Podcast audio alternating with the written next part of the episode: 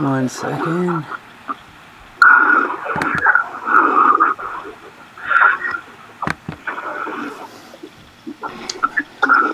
Okay, uh, good evening, everybody. Um, welcome to our very first. Um, I have it on. I gotta do it over again. I can't I'll mute everybody in one second. Don't worry about it. Um, welcome to our very first Sha- Thursday Haggadah Drasha, and um, Becky, where do you have the number? I just wanted to mention before we begin.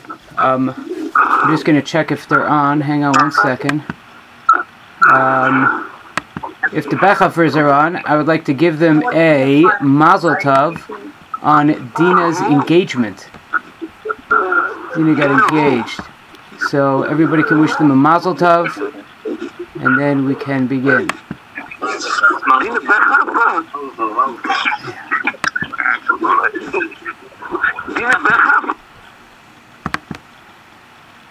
Okay. That's better. Hang on one second. okay. So, um, we're all aware of um, how exactly the the Siddharim are uh, formulated. How the Haggadah is formulated as a we are maschel begnus. We begin talking about the negative umisayim b'shvach, and we conclude with the positive. That's how uh, Chazal uh, designed our Seder. Now, how exactly we define the negative and the positive, there is a machlokas about it. Do we start talking about, from the very beginning, the origins of Avram Avinu? That's one version of the negative that we talk about, um, going all the way through Yitzias Mitzrayim. Or is it that the beginning of our our gnus, they're talking about the negative, is avodim hayinu, is the fact that we were slaves to power powered Mitzrayim. But certainly a very strong focus of what we're doing at the Seder is we are focusing on the Shibud, we're focusing on um, the tremendous oppression that took place at the hands of the Mitzrim, and we move through all the way to the Geula. And we bring ourselves A person has to see himself as though they themselves, he himself, she him, she herself, left Mitzrayim, and we bring ourselves through the depths of despair.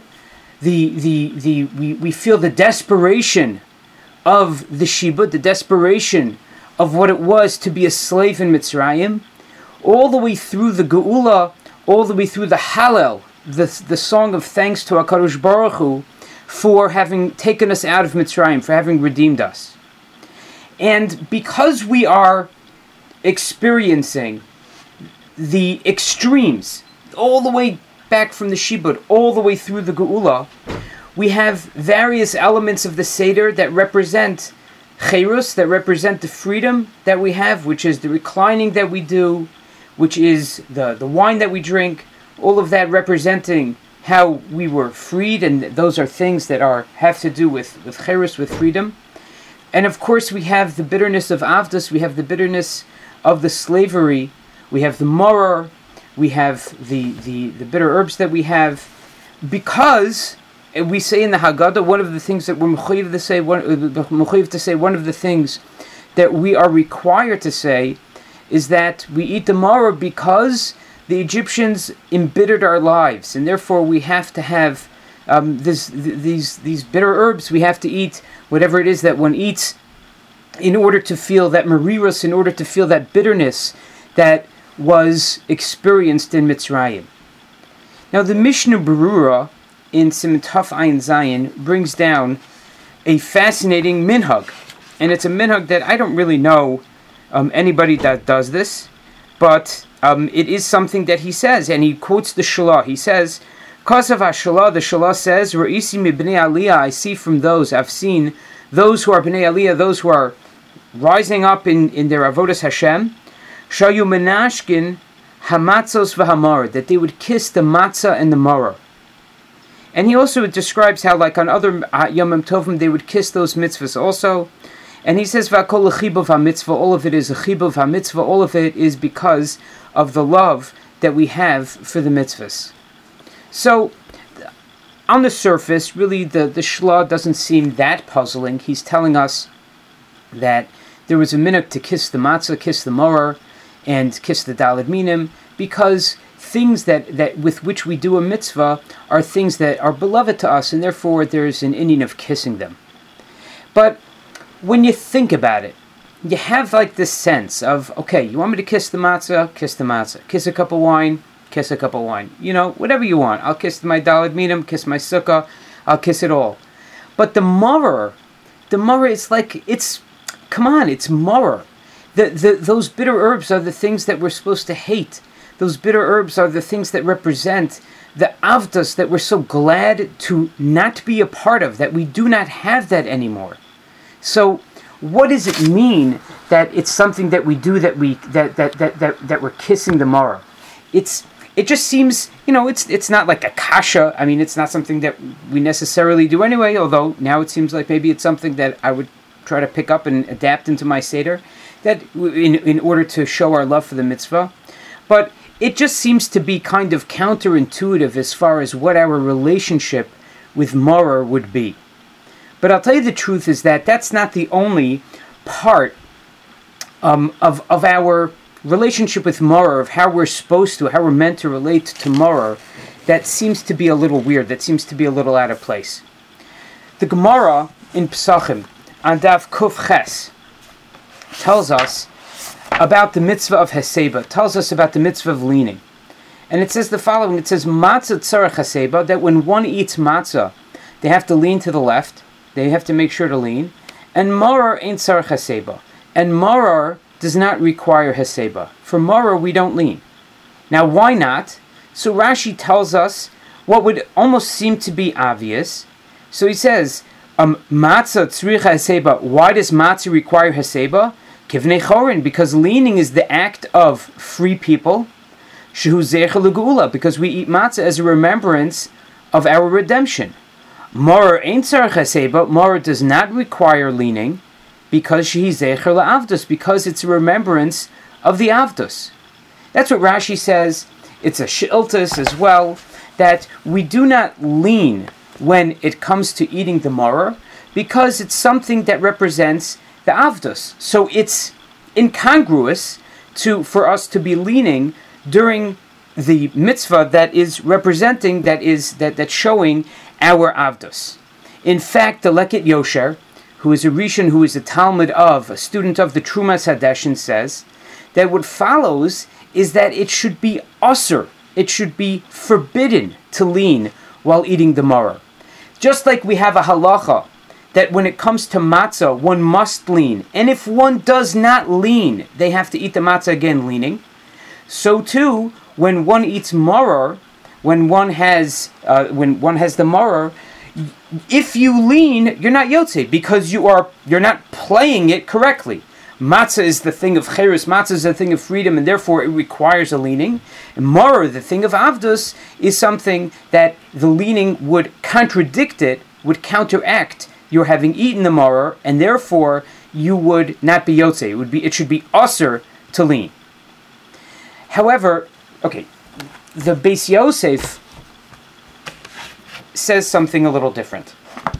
Beis Yosef, interestingly, um, talks about this in a couple of locations. It talks about it, first of all, when it comes to just the general halacha of, of eating moror. So the Beis Yosef quickly says, Moror ain tzarech haseba. Moror does not require haseba, and he quotes Rashi as saying that like because it's something that reminds us of Avdus. And then he says venerally, and it appears to me, that if one would want to eat it if one would want to eat it while leaning, that it would be allowed, that it would be something that would be okay. Okay, so it's funny that like it's okay to lean during the hes- uh, when when when eating, eating matzah. Again, when eating bara, I'm sorry. The again, the Beis Yosef says, and this is when he's talking about korich. When it comes to korich, where we combine the matzah and the moror, So there's a big question in the Rishonim as to whether it is appropriate to be leaning or not. Do we look at the matzah side of things in which there's a requirement to lean, or do we look at the Mara side of things in which there's no requirement to lean? The way the Beis Yosef speaks it out is he says, even though Mara ain't sarach haseba, imratza la'achlo behaseba ain't bekach. If you want to eat it with haseba, ain't bekach go ahead. Whatever you want, it's, it's okay where is he coming from? Like, why is he why is he taking this this this uh, this this relaxed approach to whether or not one is supposed to be leaning when eating maror? So, mean, he comes from the Rambam. The Rambam talks about require the requirement of a. He talks about the requirement of leaning, and the Rambam says that emasait tzrichim heseba when is leaning necessary? V'shas achilas kezayis matzah v'shtias arba kosos it's when a person eats matzah and drinks the four cups of wine. V'shara chilaso v'shtiyaso, so the Rambam continues. All the rest of his eating and drinking, imhasiv, if he leans, harizem meshubach, good for him. That's like a, it's, it's a, it's a, it's a praiseworthy thing to do. But the Rambam doesn't say a word about maror. It certainly doesn't say that it's a mitzvah to lean by maror. That is clearly not saying he says that by other eating and drinking, it's a positive thing, it's a good thing to lean. So maror is kind of left out of the mix over here. And it leaves us wondering so, so then what is the halacha of maror? What would the Rambam hold about that? So the Magen Avraham says that listen, maror is something where the Gemara already said that you're not supposed to lean, or it doesn't require leaning. So he says that if one would lean, yatza, they would be yotze. And the way the Machatzis Shekel understands the, the Magen Avram is that he's saying that there's no requirement to, to, to lean, and um, one should in fact not really lean. But if you lean, it's not like you're not gonna. It's not like you're gonna lose the mitzvah. The mitzvah will be accomplished even if a person leans. The Mishnah Berurah, the way he says it, um, he says, If a person wants to eat matzah leaning, Rishai, he's allowed. So we have, on the one hand, the Leket Yosher that says that you're not allowed to lean. He says this is something that's all about the avdus, it's all about the slavery. Leaning, totally inappropriate, doesn't fit over here. Then we have the Magen Avram who says that, listen, really you shouldn't lean. It shouldn't be done. If you lean, you're Yotze anyway. And then we have the Mishnah Berurah that says, if you want to, you can do it. There's no, you know, you could you could go however you want. Others, the Divrei Yatziv and other Achronim say that if you really think about what the Rambam says, the Rambam says the following. He says that um, when do you need to lean? At the time when you eat your matzah and you drink your dalit kosos. Vishar achilaso vishtiyaso, the rest of his eating and his drinking, im hasiv harizem meshubach if one leans, that's a praiseworthy thing to do. They say that the Rambam is not excluding Maror. The Rambam is not only talking about Shulchan Aruch, or when a person is, is, is eating the meal. He's talking about all other points of time in which one eats. It's a praiseworthy thing to lean. Even when you're eating the Maror. That there, the Rambam holds say these achronim, that it is a meshubach, it is a praiseworthy thing for someone to be eating maror and leaning at the same time. Now that, frankly, is something that's pretty mind-blowing, right? Heseba. Heseba is the thing, is the activity, is the action that we do to show that we are bnei chorin, to show that we're free. Maror. Maror is the food that we eat to show that we had a bitter time, that things were horrible for us, that, that we had this tremendous avdus. The idea of eating maror, there's a necessity to have a bitter taste. I'll tell you a shaila that came up this year, a serious shaila. I was on two phone calls, one with one with Rabbi First and one with Rev Willig, and both of them with, with different rabbanim.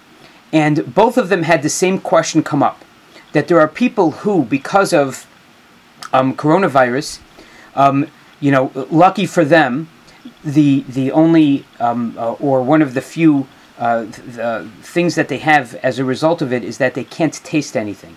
So if you can't taste, can you make the bracha of alachilas mor? Because the halacha is that you're not allowed to swallow mor. You can't just like you know pop it and, and just swallow it straight. You have to you have to have a tam of the merirus. You have to have a taste of the bitterness in your mouth. So if a person is in a state in which they don't have the ability to taste, do they or do they not make the bracha of alachilas mor? Right? The halacha is that they both do make the bracha of alachilas mor, but clearly the halacha is that one is supposed to taste the bitterness. So what does it mean when we would be leaning that they would be inappropriate and, and a, uh, a, a wonderful, a praiseworthy thing to do? To be leaning at the same time that one is eating the bitterness, that one is tasting the bitterness of the maror. It just seems so ridiculously incongruous. Like, what, what, like, what would that mean? Why would it be that way? What, what, what, what's, what's the point? What would be the point of, of that activity? It's, it's just, it d- doesn't seem to fit. I want to ask another question. Um, th- something that I'm, I'm relatively at this point. Um, it's almost like a joke, but but it is a, a, like a little side obsession of mine. Is the idea that we have the rasha at our seder? Is the idea that the rasha is invited to the seder? We welcome him him in our seder. Um, it is one of the one of the fascinating players of the seder that we have a rasha who is who's he's not like a potential rasha. He's he's a rasha. He qualifies. It's not it's not easy to be a rasha in Judaism, but the, here's a person who's a rasha who's at our seder table, and we welcome him. And there's there's a lot that we learn about the fact that he's at the seder. He's part of who we are as a people, um, and we've spoken about many many many times. And what we're looking to do with this rasha is to make him speechless. I mean, I saw a beautiful idea, something that you could put, since we're not going to be together on Shabbos Hagadol. Here's a little Shabbos Hagadol idea. Um, the the idea that we say haki ashinav, that where we always, you know, the, the the general translation is like knock out his teeth or blunt his teeth, whatever blunting someone's teeth means, right? But you have to knock out the person's teeth. or some implication like that. So, uh, I, you know, when I was a kid, the way it was said was that like you got to tell him off, you got to tell him that he stinks and this and that and the other thing. Okay, so you know th- that's that's clearly I think not not the the, the pshat. Um, I saw a beautiful proof that the word hake has nothing to do with that. In the Tur, when he's talking about what exactly happened on Shabbos Hagadol, why it's a special time, so he says that the Jewish people went. This is in Simon Tuf Lamed. You can look it up, and he says that he went. That the Jewish people went and they they, they took the the sheep uh, in, in in front of the Mitzrim and they brought them to their houses.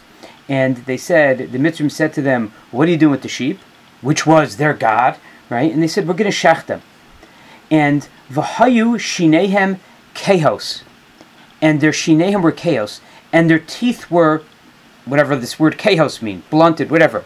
But basically what it means is they were speechless they had nothing to say they were just like right? That that that if if you couldn't see me, then that, that won't help. But um, they they were they were just like you know stunned into into speechlessness.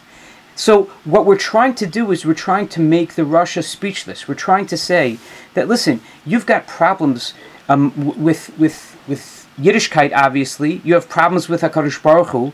Otherwise, you wouldn't be a rasha and you wouldn't qualify as a rasha. And we're trying to make him speechless and feel like he belongs back with us. We also have young children, young children who we're trying to initiate into, in, into Klal Yisrael. We're trying to inculcate with them with a sense of Avas Hashem and belonging. So here's what we do. We go and we start talking about all of the shibud, all of the avoda. We talk about the gnus. We talk about the horrible things. We talk about the fact that there was gerus, that we were strangers in a strange land, that there was avdus, that we were slaves, that we were not in charge of our own selves, that there was inuit, that there was that there were all kinds of afflictions. We talk about the avodas perach. We talk about the hard work. We talk about children being killed. We talk about children being killed as they were born. We talk about boys being thrown into rivers. We talk about children being used as bricks. We talk about Paro going and slaughtering children and bathing in their blood. We talk about 210 years of hell on earth for the Jewish people. So hang on a second. So, yeah, we get to the end, and then there's a happy ending, and everybody walks out of Mitzrayim. But you know something? Not everybody walks out of Mitzrayim. There are generations of people who did not walk out of Mitzrayim. There are people, Jewish people, who were born into slavery and died in slavery.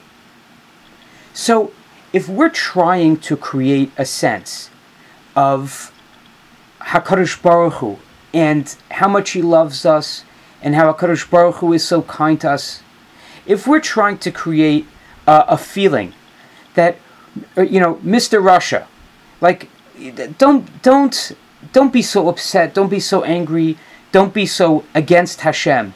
He's so kind, he's so wonderful, he's so full of chesed. I mean, if we talk about how bad things were, I mean, isn't the question going to be like, but he did that?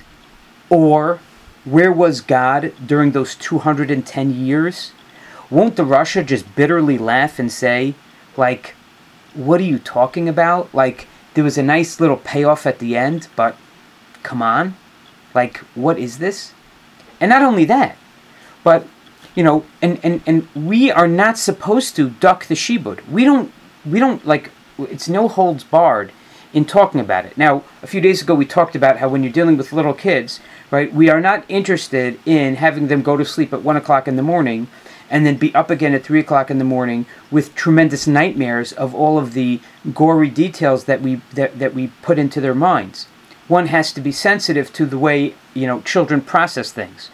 But we have the moror. We, ha- we talk about the bitterness. We have Mei. We have salt water that represents the tears. We have lechamoni, we have bread of affliction. These are things that we have. We are, it's real. We talk about the avodas parach. We talk. We're supposed to talk about all of this gnus, all of this negativity. We we we also say vihisha amdalavosenu volanu. We say that this is what stood for us and for our fathers and for us. It's not just the Mitzrim that did this to us. Guess what, everybody? Behold over there, It's every generation. We get this again and again and again. Like, woo! Uh, who, like, would somebody want to join something like that? It's not, you know, it's not exactly the greatest recruitment. Uh, you know, what, like, what are we doing here? um, we have the rasha. If we're talking amongst ourselves, so okay, so we can have all of our different answers to you know why bad things happen. But this is something that's supposed to be uplifting. It's supposed to be drawing people in, and we have to wonder. While yes, we need to talk about the bad in order to get to the good, in order to appreciate how good the good is. But at the same time, when we talk about the bad, when we have all of that negativity, so to say, uh, all those negative experiences that, that, that, that were experienced, how are we supposed to explain them? How are we supposed to feel about them? How do we expect our children and our Rishaim and our She'ini Yodea and our people who don't know how to ask and don't know really much or the Tam or the simple one, right? Most of the children are not the Chacham. How are we supposed to give this over in a way that it's processed as the, as not a being that you know what Hakadosh Baruch Hu Chas v'Shalom was really nasty for a long time, and then he finally felt bad for them and said like, okay, torture is over. What's what's the message? How are we supposed to capture this? We clearly are not supposed to just leave it hanging because if we left it hanging, the rasha wouldn't be speechless; he'd be laughing at us. It's time for Makas Bechoros. Hakadosh Baruch Hu has gotten taken Paro all the way to the end, right? We're we're we're at, the last, the, the very last act of the play, and it's time for Makas Bechoros. And Hashem says to Moshe Rabbeinu, "Listen, you know, it's eh, I'm going to go. I'm going to kill all of the firstborns, and um, and after that, you, you're you're going to be out of there." But he says, "Listen, I just need one favor. Daber ba'ozneam. Can you just please speak to the people for a second? V'yishalu ishmeri ehu v'isha me'esh ru'usa klei kesev. That can you have them like go and like ask their neighbors, ask their mitzri masters and mistresses for their things, for their silver and for their gold? And vayitin Hashem eschenu am beidim Mitzrayim. And and and and, and the, the favor of the Jewish people was was in, in the eyes of Mitzrayim. So therefore, this is going to go okay, so to say. Hakadosh Baruch Hu is like stops everything and says like Moshe, do me a favor, please, get the Jewish people to get their stuff. Why? Like, what's the please? What's that about? So Rashi says, "Ein na lashon bakasha." La is la na. I'm sorry, is a lashon is a is it means this is a request. This is a please. Can you do me a favor? B'vakashim emcha hishira malkach. Please warn them. Ask them to do this. Shlo yomar osu tzadik Avraham, so that that tzadik Avraham won't say va'avadim v'inu osam kiyem bahem, that the promise that Hashem made, that He was going to make the Jewish people slaves and that He was going to afflict them was something that Hashem came through on His word. But. But the end of Hashem's promise at the Bris Bein Habasarim, where He said that afterwards they're going to walk out with tremendous possessions, lo kiyim behem. To make they're going to say, listen, you got the avdas, lots of that. Enoi, terrible affliction. But where's the achrei ken yetzu b'chush gadol? Where's the rechush? Where's the where's the booty? Where's the where, where's the plunder? So therefore, can you do me a favor? Can you ask the Jewish people to go and get the plunder from from you know from the Mitzrayim? So the what is Hakadosh Baruch Hu saying over here? He's saying to Moshe, "I need you to do this because Avram Avinu is going to have a problem with me." That's the problem. Hashem said, "The following thing is going to happen. They're going to leave Mitzrayim with Rechush Gadol, with great possession." And then, if he doesn't do it, then I mean, I hate to say it, but then Chas v'Shalom Hashem looks like he, he didn't tell the truth, or he didn't come through in his word. So Hakadosh Baruch Hu has to make this happen because Ha- Hashem Hashem's emes, and emes has to happen. Why is it? Because uh, Avram Avinu is going to drive me crazy. Like, come on, like, you, please, could you just have him get the stuff? That's the reason. What's going on over here? What is the? It's Rashi's quoting a Gemara. What? Are we, what's what's a Gemara talking about? Why would that have to be the reason that Hakadosh Baruch Hu was going to fulfill His word? That's you don't need a reason for that. That Avram Avinu is going to go and drive him crazy. And furthermore, you know, there was another time further on down the line when the Jews got tons of stuff. After the Kriyas, after Kriyas Yamsuf, there's the Bizas Hayam. There's after Kriyas Yamsuf and all the Mitzvah were swamped and destroyed and were wiped out. All of their riches come and wash up on the shore, and the Jewish people have the tremendous Bizas Hayam. Chazal tell us that the stuff that they got, the booty that they got, the plunder that they got after Kriyas Yamsuf, after the Mitzvah were destroyed in, in the Yamsuf, was much more than what they pulled out of Mitzrayim in the first place. So, as far as the payoff is concerned, they gonna, they're going to get the payoff anyway. So, why is this necessary, first of all, to have this ask over here? They're going to get stuff anyway. Number two is, and if it is necessary, it's necessary because it's necessary. That's necessary because there's something specific about what he told Avram Avinu, as opposed to the fact that they have to be Yotze Baruch Gadol, that they have to go out with with with you know so, uh, this this tremendous amount of rechush. And you know, there's another little funny question that I heard this year that that like, actually resonated with me. It's like a funny thing when you use the term rechush gadol. Tremendous, like, gadol is big, right? Big rechush, like you know, big plunder, right? So Rashi in Parshas Lech Lecha, at the Bris Bein when Hashem tells Avram Avinu about all this stuff that's going to happen, Rashi says Berechush gadol means b'mamon gadol, big money. Now, if you're familiar with like Las Vegas, you know what big money means. Big money, right? Big money. That's not a term. Like you say, like b'mamon harbe, a lot of money. Big money. That's that that that's a that's a that's an American slang type of term. Where does that fit with with why, why is Rashi using it? Like what like ha- what's going on over here? So we need to really understand the Bris Bein Habasarim. The Bris Bein Habasarim was a covenant that was made between Avram Avinu and Hashem, in which Hashem told Avram Avinu, and we read this at the Seder, that listen, Yadoa Teda, you should surely know, Kiger Yezaracha Be'eretz Lolahem, that your people are going to be Gerim, they're going to be strangers, they're going to be Avadim, they're going to be slaves, they're going to have Inoi, they're going to have oppression.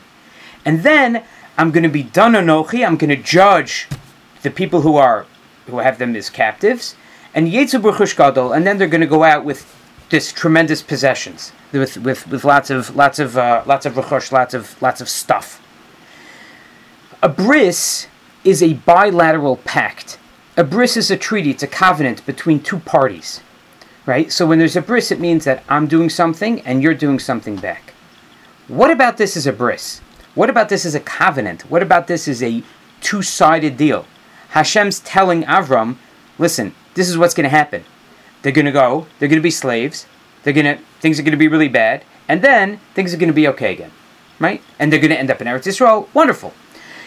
Well, like, what are, like, what's Avram Avinu's job? Like, what's our side of this bris, of this covenant? A bris is like a two-sided thing. When there's a bris milah, so we have to do something, and Hakadosh Baruch Hu does something, so to say, in, in response to that. It's a it's a two-way deal. Obviously, with us and Hakadosh Baruch Hu, you know, we're we're what we're doing is just kind of like a whatever, uh, you know, a joke of, of some sort, or it's a, you know, it's it's it, not anything Hashem needs, but it means that there's participation on both sides. Where's the two sides over here in the bris bein habasarim? In, in in our world, so we know that Hakadosh Baruch Hu is mishalim tov tachas tov. We know that Hakadosh Baruch Hu um, rewards good deeds. People do good things. Hakadosh Baruch Hu gives them reward. We also know that there's a concept of lefum tsara agra, that there are times when a person is trying to do something, and it involves a lot of effort and sometimes even pain. But you know something? The harder it is to accomplish something, when a person overcomes that challenge, Hakadosh Baruch Hu is a combination of Chesed and Din. Hakadosh Baruch Hu goes and heaps the reward even more so on a person. But you know something? There are times in a person's life where a person works, where they invest themselves, where they endure pain, suffering, and it's for nothing. They don't get anywhere we know that there are yisurin that, there there are times when a person can have afflictions that can help fix a person. It can wake a person up to, to, to things that he's doing wrong. But there are times in life there are events that happens in a person's life. There is pain that people experience that just seems pointless. Moshe Rabbeinu has a tefillah Tefillah Moshe. We say it every Shabbos. Kapitel Tzadi in Tehillim. So again, it's it's Tefillah Moshe. Why is David HaMelech saying it if it's Tefillah Moshe? So again, this is David took um, the the ideas and thoughts and even words of those who lived before him, and those songs, so to say, were forgotten, and, and David HaMelech reestablished them. Moshe Rabbeinu has a line over here. He says, "Samchenu kimos inisanu." Shnos Inura. Gladden us according to the days you afflicted us. This is uh, ArtScroll translation. Shnos Inura, the years when we saw evil.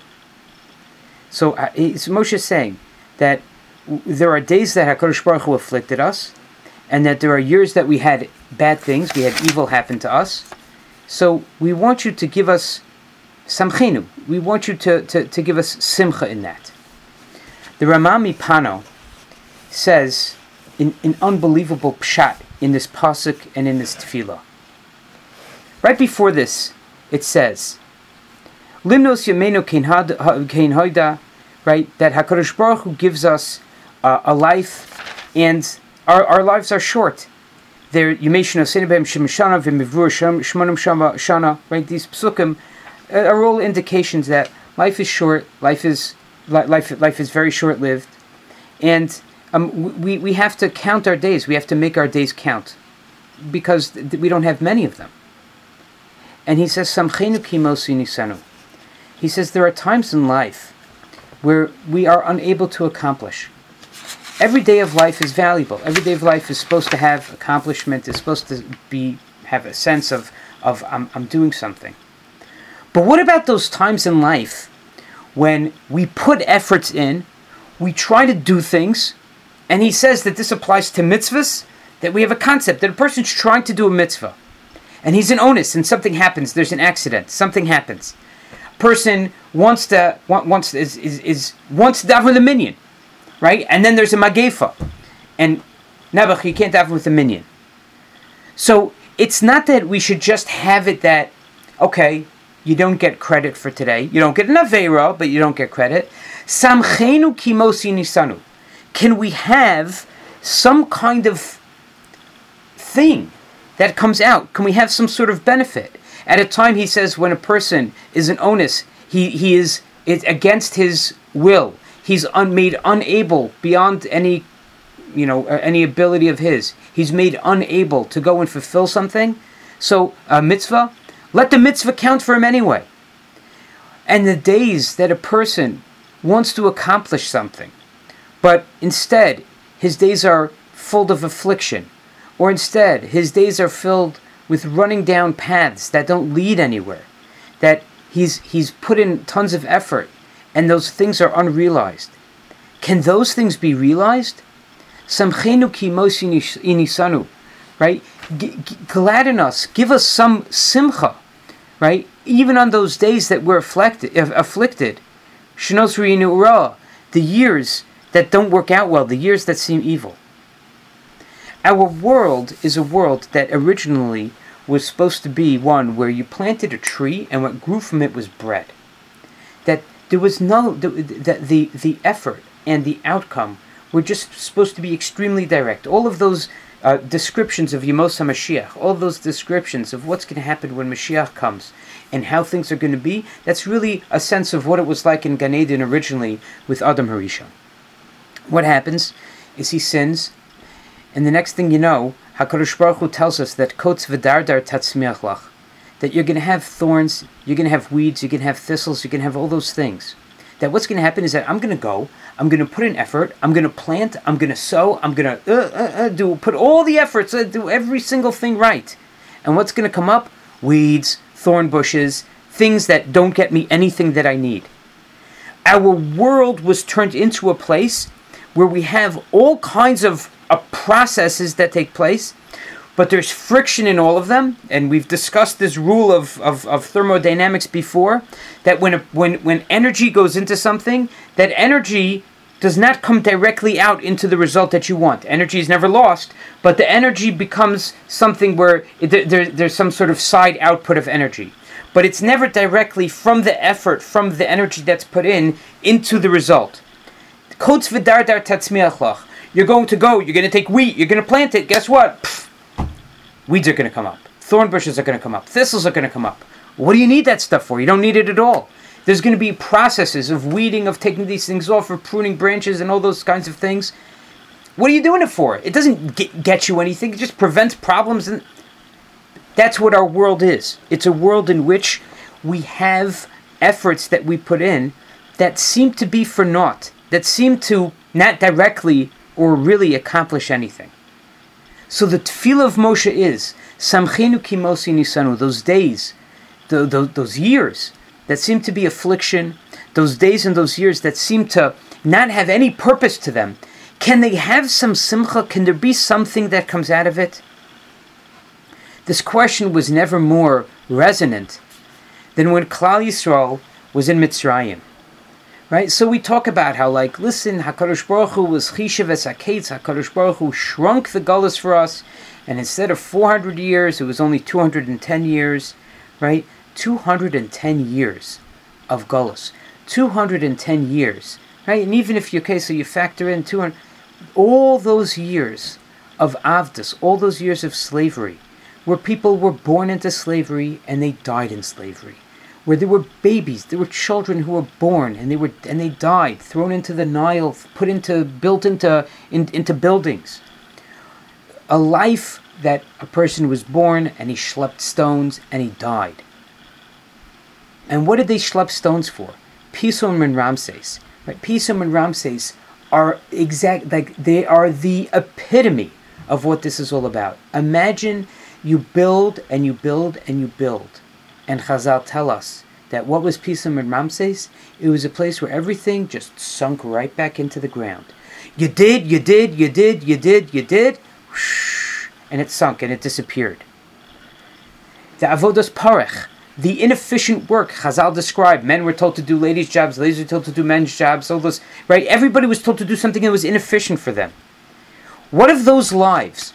What of those parts of those lives? Not everybody was able to walk out of Mitzrayim and sense that, oh, good, things are good now. Things are good now. But what about those years? Where are they? Are they lost? The answer lies in the Bris Bein Habasarim. HaKadosh Baruch Hu tells Avram Avinu, there's going to be a time when your offspring are going to be Gerim. They're going to be strangers in a strange land. There's going to be Avdus. There's going to be slavery. There's going to be Enoi. There's going to be affliction. And afterwards, they're going to emerge and get Eretz Yisrael. But there's more to it than that. It says, V'achari gadol. Afterwards, they're going to come out with tremendous rechush. It's not just saying that at the end there's going to be some sort of consolation prize. It's not like, you know, the uh, collecting all that stuff was like collecting on some big uh, life insurance policy that, like, well, all these people died, so here's the, you know, here's the life insurance for all of them. That was represented in the Bizas Hayam. That was represented in what they got at the end, at, at, at, after the Yamsuf. Tons of money that represented everything that they had, so to say, invested, all of the economic growth that, that they had given to Mitzrayim. That was the that that so so they got that later. But there was something else. There were lives that were invested. That that that over many many years, many many generations. Hakadosh Baruch Hu told them. I told Avram Avinu, "V'achri ken yetzu gadol." that there's going to be something that ultimately comes from the investment of their lives. That the Rechush Gadol isn't property. We're not talking about getting money. We're talking about not having lost anything during that time. There's a medrash, it's in Bamidbar. The medrash says that, like, says that that uh, Moshe, Hakadosh Baruch Hu tells Moshe, when you go to Edom, and offer them money, offer them money for water. Why? So it says because the the the bnei Edom, the the bnei Edom, the, the people of Edom are going to say, listen, these guys avodim hayu, the Jewish people, they were slaves, aniyim so they have nothing. So it says, no, no, no, show them, your show them what you have, v'yedu, and they'll know, shlo hifsadatem b'shibud, that you didn't lose anything in the shibud. Not that you were able to make out at the end because you won. Show them shlo hifsadatem because it says v'achari kain yetzu b'chush gadol. V'yedu and they'll know she'ein atem chaserim klum. That you're not missing anything, you haven't lost anything. Built in to the exit of Mitzrayim is yes, lots of money, lots of money for the work that they put in, for all the economic boom that Mitzrayim had over those 210 years. That's what they got on the Yamsuf. But there was something else that Hakadosh Baruch Hu told Avram Avinu. There was an input by the Jewish people. The Jewish people gave, so to say, Hakadosh Baruch Hu their lives. They invested their lives in Mitzrayim. All those years of struggle, all those years of wasted life. Hakadosh Baruch Hu says, "That was your input. I'm going to give you input." That there's going to be a sense of having gotten that which was invested afterwards that even even when the results at the time didn't seem to be that way at the end there's going to be a sense that everything that was invested we really did come out with something so therefore on a technical level there needed to be two bizas. There needed to be two times when they got stuff from the mitzvah one was the financial one. That happened at the yamsuf. That's the money that they got. Hashem gifted but hashem also gifted us with the sense that all the time and all the effort and all the pain that's invested in something is always for a purpose, it always has a payoff. And even if we don't sense it and we don't feel it, b'shas maisa, even if we don't feel it at the time, but afterwards, we can always have the sense, because it's true, that it was not for naught. It's a not rechush harbe. It's not a lot of money. It's a rechush gadol. There's a godless to it. There's a greatness to it, which we'll get to in a second. There's something more to this rechush, to what they got out of Mitzrayim. So we have over here a bris. It's not just a prediction or Hashem telling a nevuah what's going to happen. That this is going to happen first, and then that's going to happen afterwards. That you know, first they're going to go in, and then they're going to come out with a lot of money. No, no, no. Hashem said, "This is a covenant. You give me your lives for this amount of time, and there's going to be an output of Acharei Ken Gadol. You're going to know and you're going to sense, and those people who went through it are going to know and going to sense that it was purposeful and that it was worth something. Okay, okay, so that's wonderful. Sounds beautiful. Sounds nice. But at the end of the day, the guy, the, the, the people who put their lives into building Pisom and Ramses, the people who suffered, and this is a question that's not just about Mitzrayim. This is a question about the people who spent four years in Auschwitz, who lost those years of their lives, the people who suffer at times in, in life, even outside of those hor- horrific times in Klal Yisrael. But there are times in life where we feel stymied, where we try to accomplish things and they can't be accomplished. Where we try to put efforts into things and it just doesn't seem to go anywhere. So, okay, that pain in life seems pointless and for naught. Where is this Ruchush Gadol? It started there in Mitzrayim. What was the sense that they had? What's the sense that all the people who have suffered throughout time, who have wasted their lives, so to say, throughout time, what is that? And and, and in our Baruch Hashem, much less uh, uh, uh, significant ways, what what what is it? What's that feeling? So again, we have to go to the beginning of Parshas Va'era. Moshe Rabbeinu asks Hakadosh Baruch Hu at the end of Parshas Shmos, Lama Hari Oso Lam Hazev Lama Zeh Shlachtani. Again, we're at the juncture where Moshe Rabbeinu is sent to Paro. Makos haven't started yet. Paro hears Moshe Rabbeinu say that he's going to take the Jewish people out. He's afraid the Jewish people have some sort of sense of hope. And therefore he says, you know something? I'm going to stop giving them a straw. Now they have to go and make their, they have the same exact amount of bricks that they have to make. I'm not giving them the raw materials for it anymore.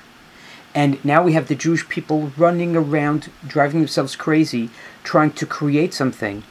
We talked about last week the Bahala, that just the, the total uh, being out of whack when you know you have to do something, you just don't have the kalim, you don't have the thing with which to do it. So Moshe Rabbeinu says, Hashem, what did you do this for? Why did you do this to the Jewish people? Lam Hari Osa, why have you made it worse? And HaKadosh Baruch Hu's answer at the beginning of Parshas Va'era is he says, Vayomer Ilav Ani Hashem. I'm Hashem. Va'era Alav Avram Yitzchak Yaakov. When I appeared to Avram Yitzchak and Yaakov Shakai, I had a different name. Ushmi Hashem Lo Nadati Lahem. I never told them my name, my that that that my revelation of Yudke Vavke of Hashem. I only showed them myself as Kel Shakai. But now Ani Hashem. I am Hashem. What, what, what, what was going on? What kind of, what's the question? What's the answer?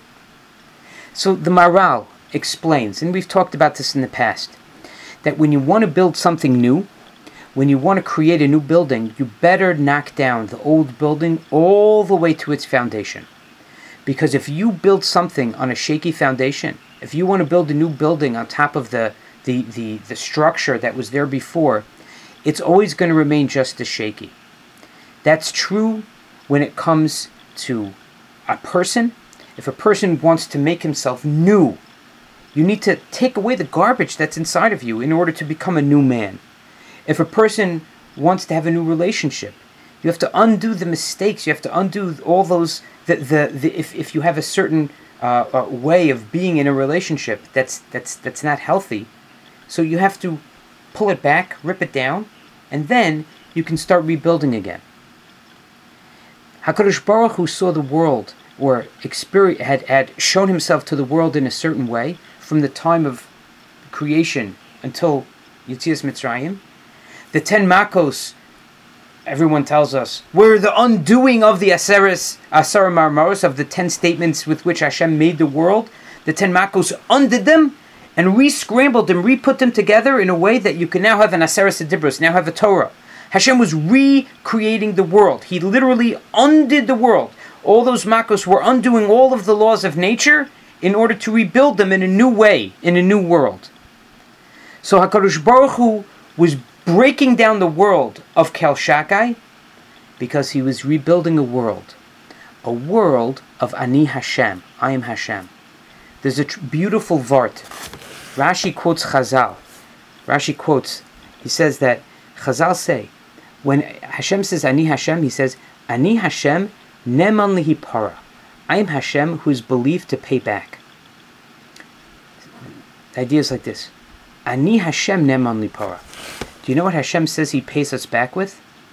He says, I'm going to pay them back with Ani, with myself, with Hashem. We had a world before in which there was a Hashem. He was up there, He ran the world. But the personal relationship, the closeness that one could have with HaKadosh Baruch Hu, it wasn't the way it's going to be now that I'm taking these people and I'm giving them my Torah and I'm making them my Am Segula, I'm making them my treasured nation. HaKadosh Baruch Hu says, Lama Hariosa. Moshe says, Why did you make it so bad for them? Hashem says, I'll tell you why I made it so bad for them. Because we're starting a new relationship over here.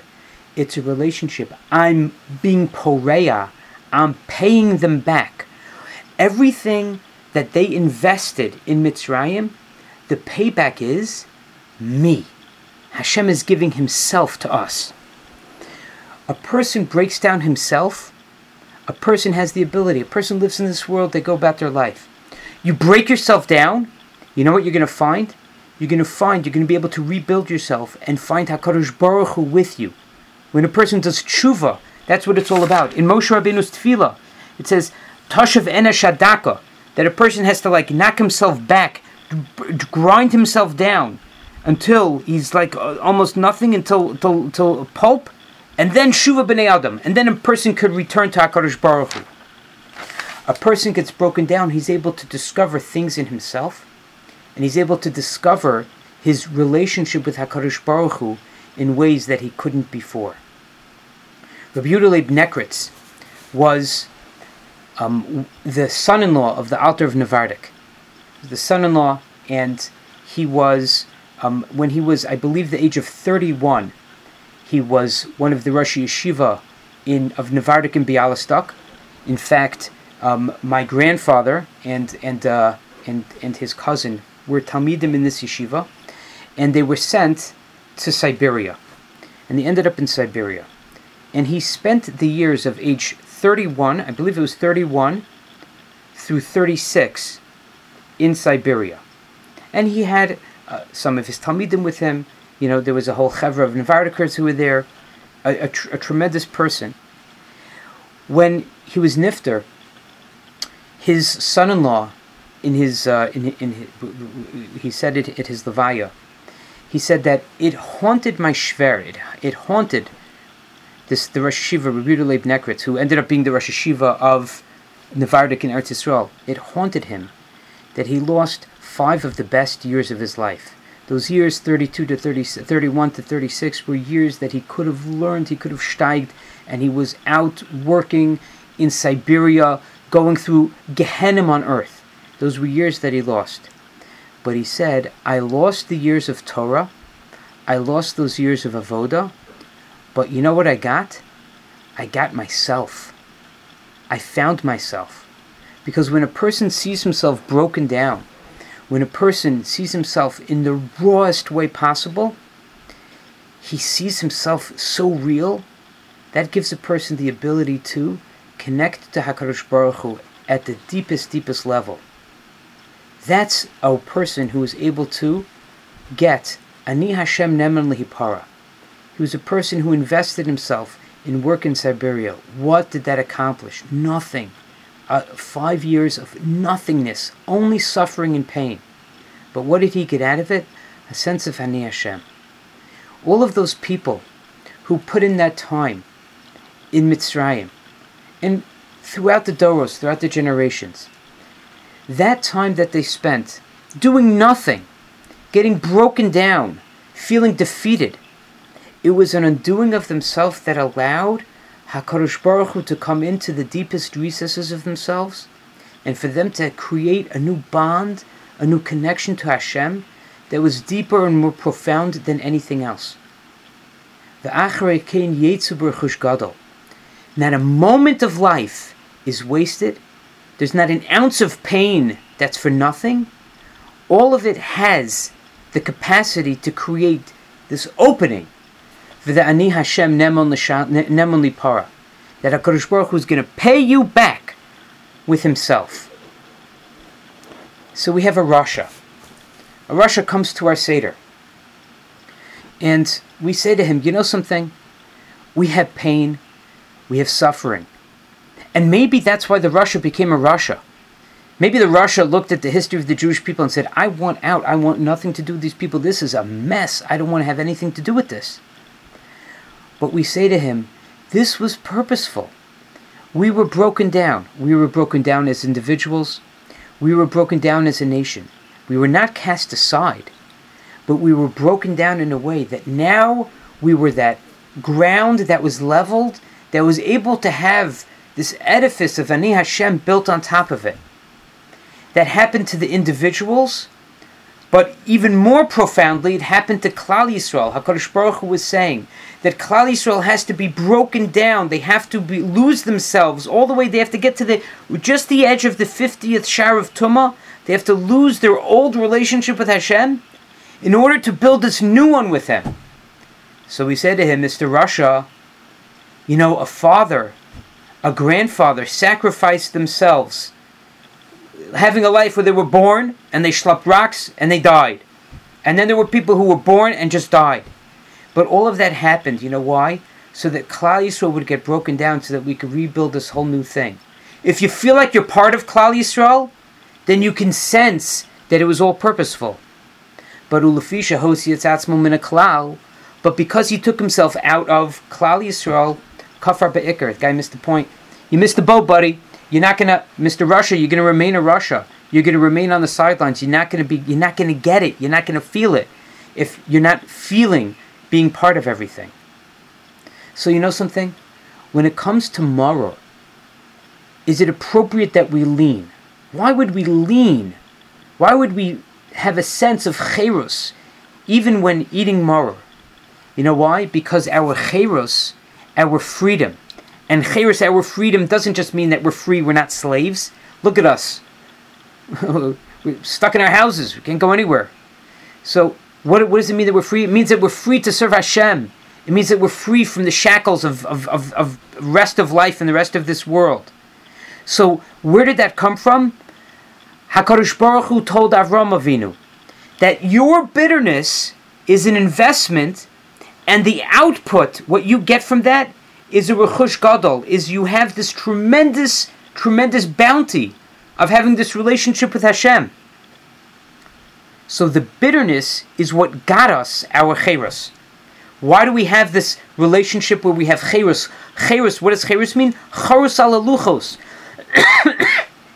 Sorry. Charos alaluchos, that, that it's the ultimate freedom, right? Where we have HaKadosh Baruch Hu with us, right? That comes from the idea that it was from our maror. So therefore, when we have the maror, maybe we could lean a little bit.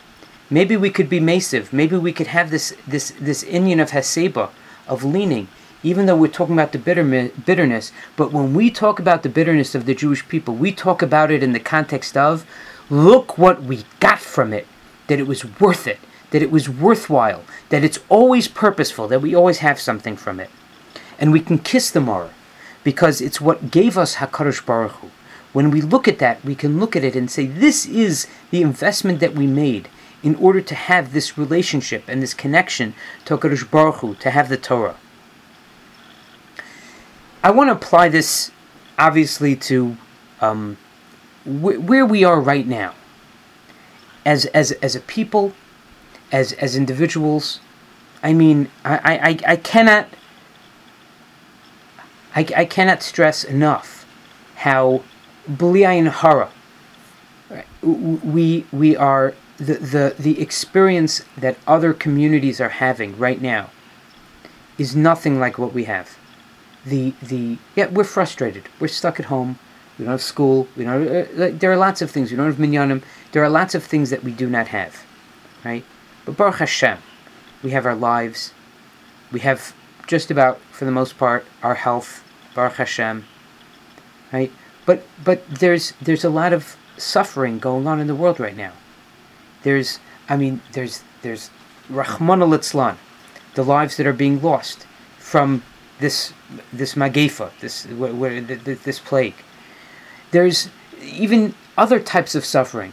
I have a friend right now who's actually, you know, his generations go back to here in South Bend, Indiana, Feldman's Meat Market, the original place where the shul was, right? So his that Feldman, his great great grandson, lives somewhere else. He lives outside of he, he doesn't he, he lives in California, and he is unable to his mother's dying, and he's unable to come to the Midwest because of what's going on right now. So we have a Nebuch, a woman outside of you know in, in Chicago who's unfortunately it seems like she's going to have to Nebuch pass on her own. We have people who are alone for the Sidarim. We have Almanos, we have Yisomim, who are alone at, at this time because they can't get together with other families. And each of us, everybody's got their peckle of pain. Everybody has their thing of frustration, of why does something have to happen to me? Why do I have to experience something? I don't see anything positive coming out of it. It's not like it gave me a it's not like it taught me a specific lesson, but it's just pain. It's just it's it's it's I, I put in effort into something and nothing comes of it. So many things like that in our world. But we have to stop. Because as we get broken down by these things, by these events that happen in our world and in our lives, what really happens is that parts of us break down and it's opening a pathway for HaKadosh Baruch Hu to come in. That, that, that pain, that suffering, that, that feeling of frustration is really room being made for HaKadosh Baruch Hu, for the Ani Hashem, to touch each and every one of us. HaKadosh Baruch Hu, right, we have the, we have the Hashras HaShechina according to this farm. At the Seder, there's a tremendous Hashras HaShechina. We have the ability to feel thankful for everything that we have in life. And some of what we have in life is frustration. But part of what we have to feel is that that frustration, that sense of pain, all of those things are really things that are getting filled. They're getting filled by Hakadosh Baruch Hu, that He's coming and He's He's He's He's filling that void. So that ultimately that Hallel that we say is a Hallel. The heseba that we do, the leaning that we do, is not just on the geula. It's not just on what happens at the end. It's not just on the payoff, the, the, the life insurance that got paid off at the end.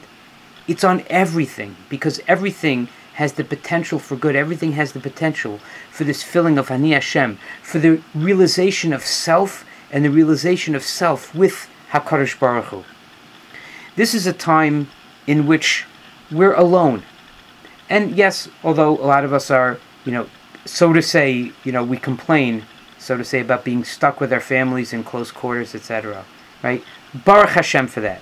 Baruch Hashem that you're stuck uh, in, for being stuck in close quarters with family. Baruch Hashem to be able to have that.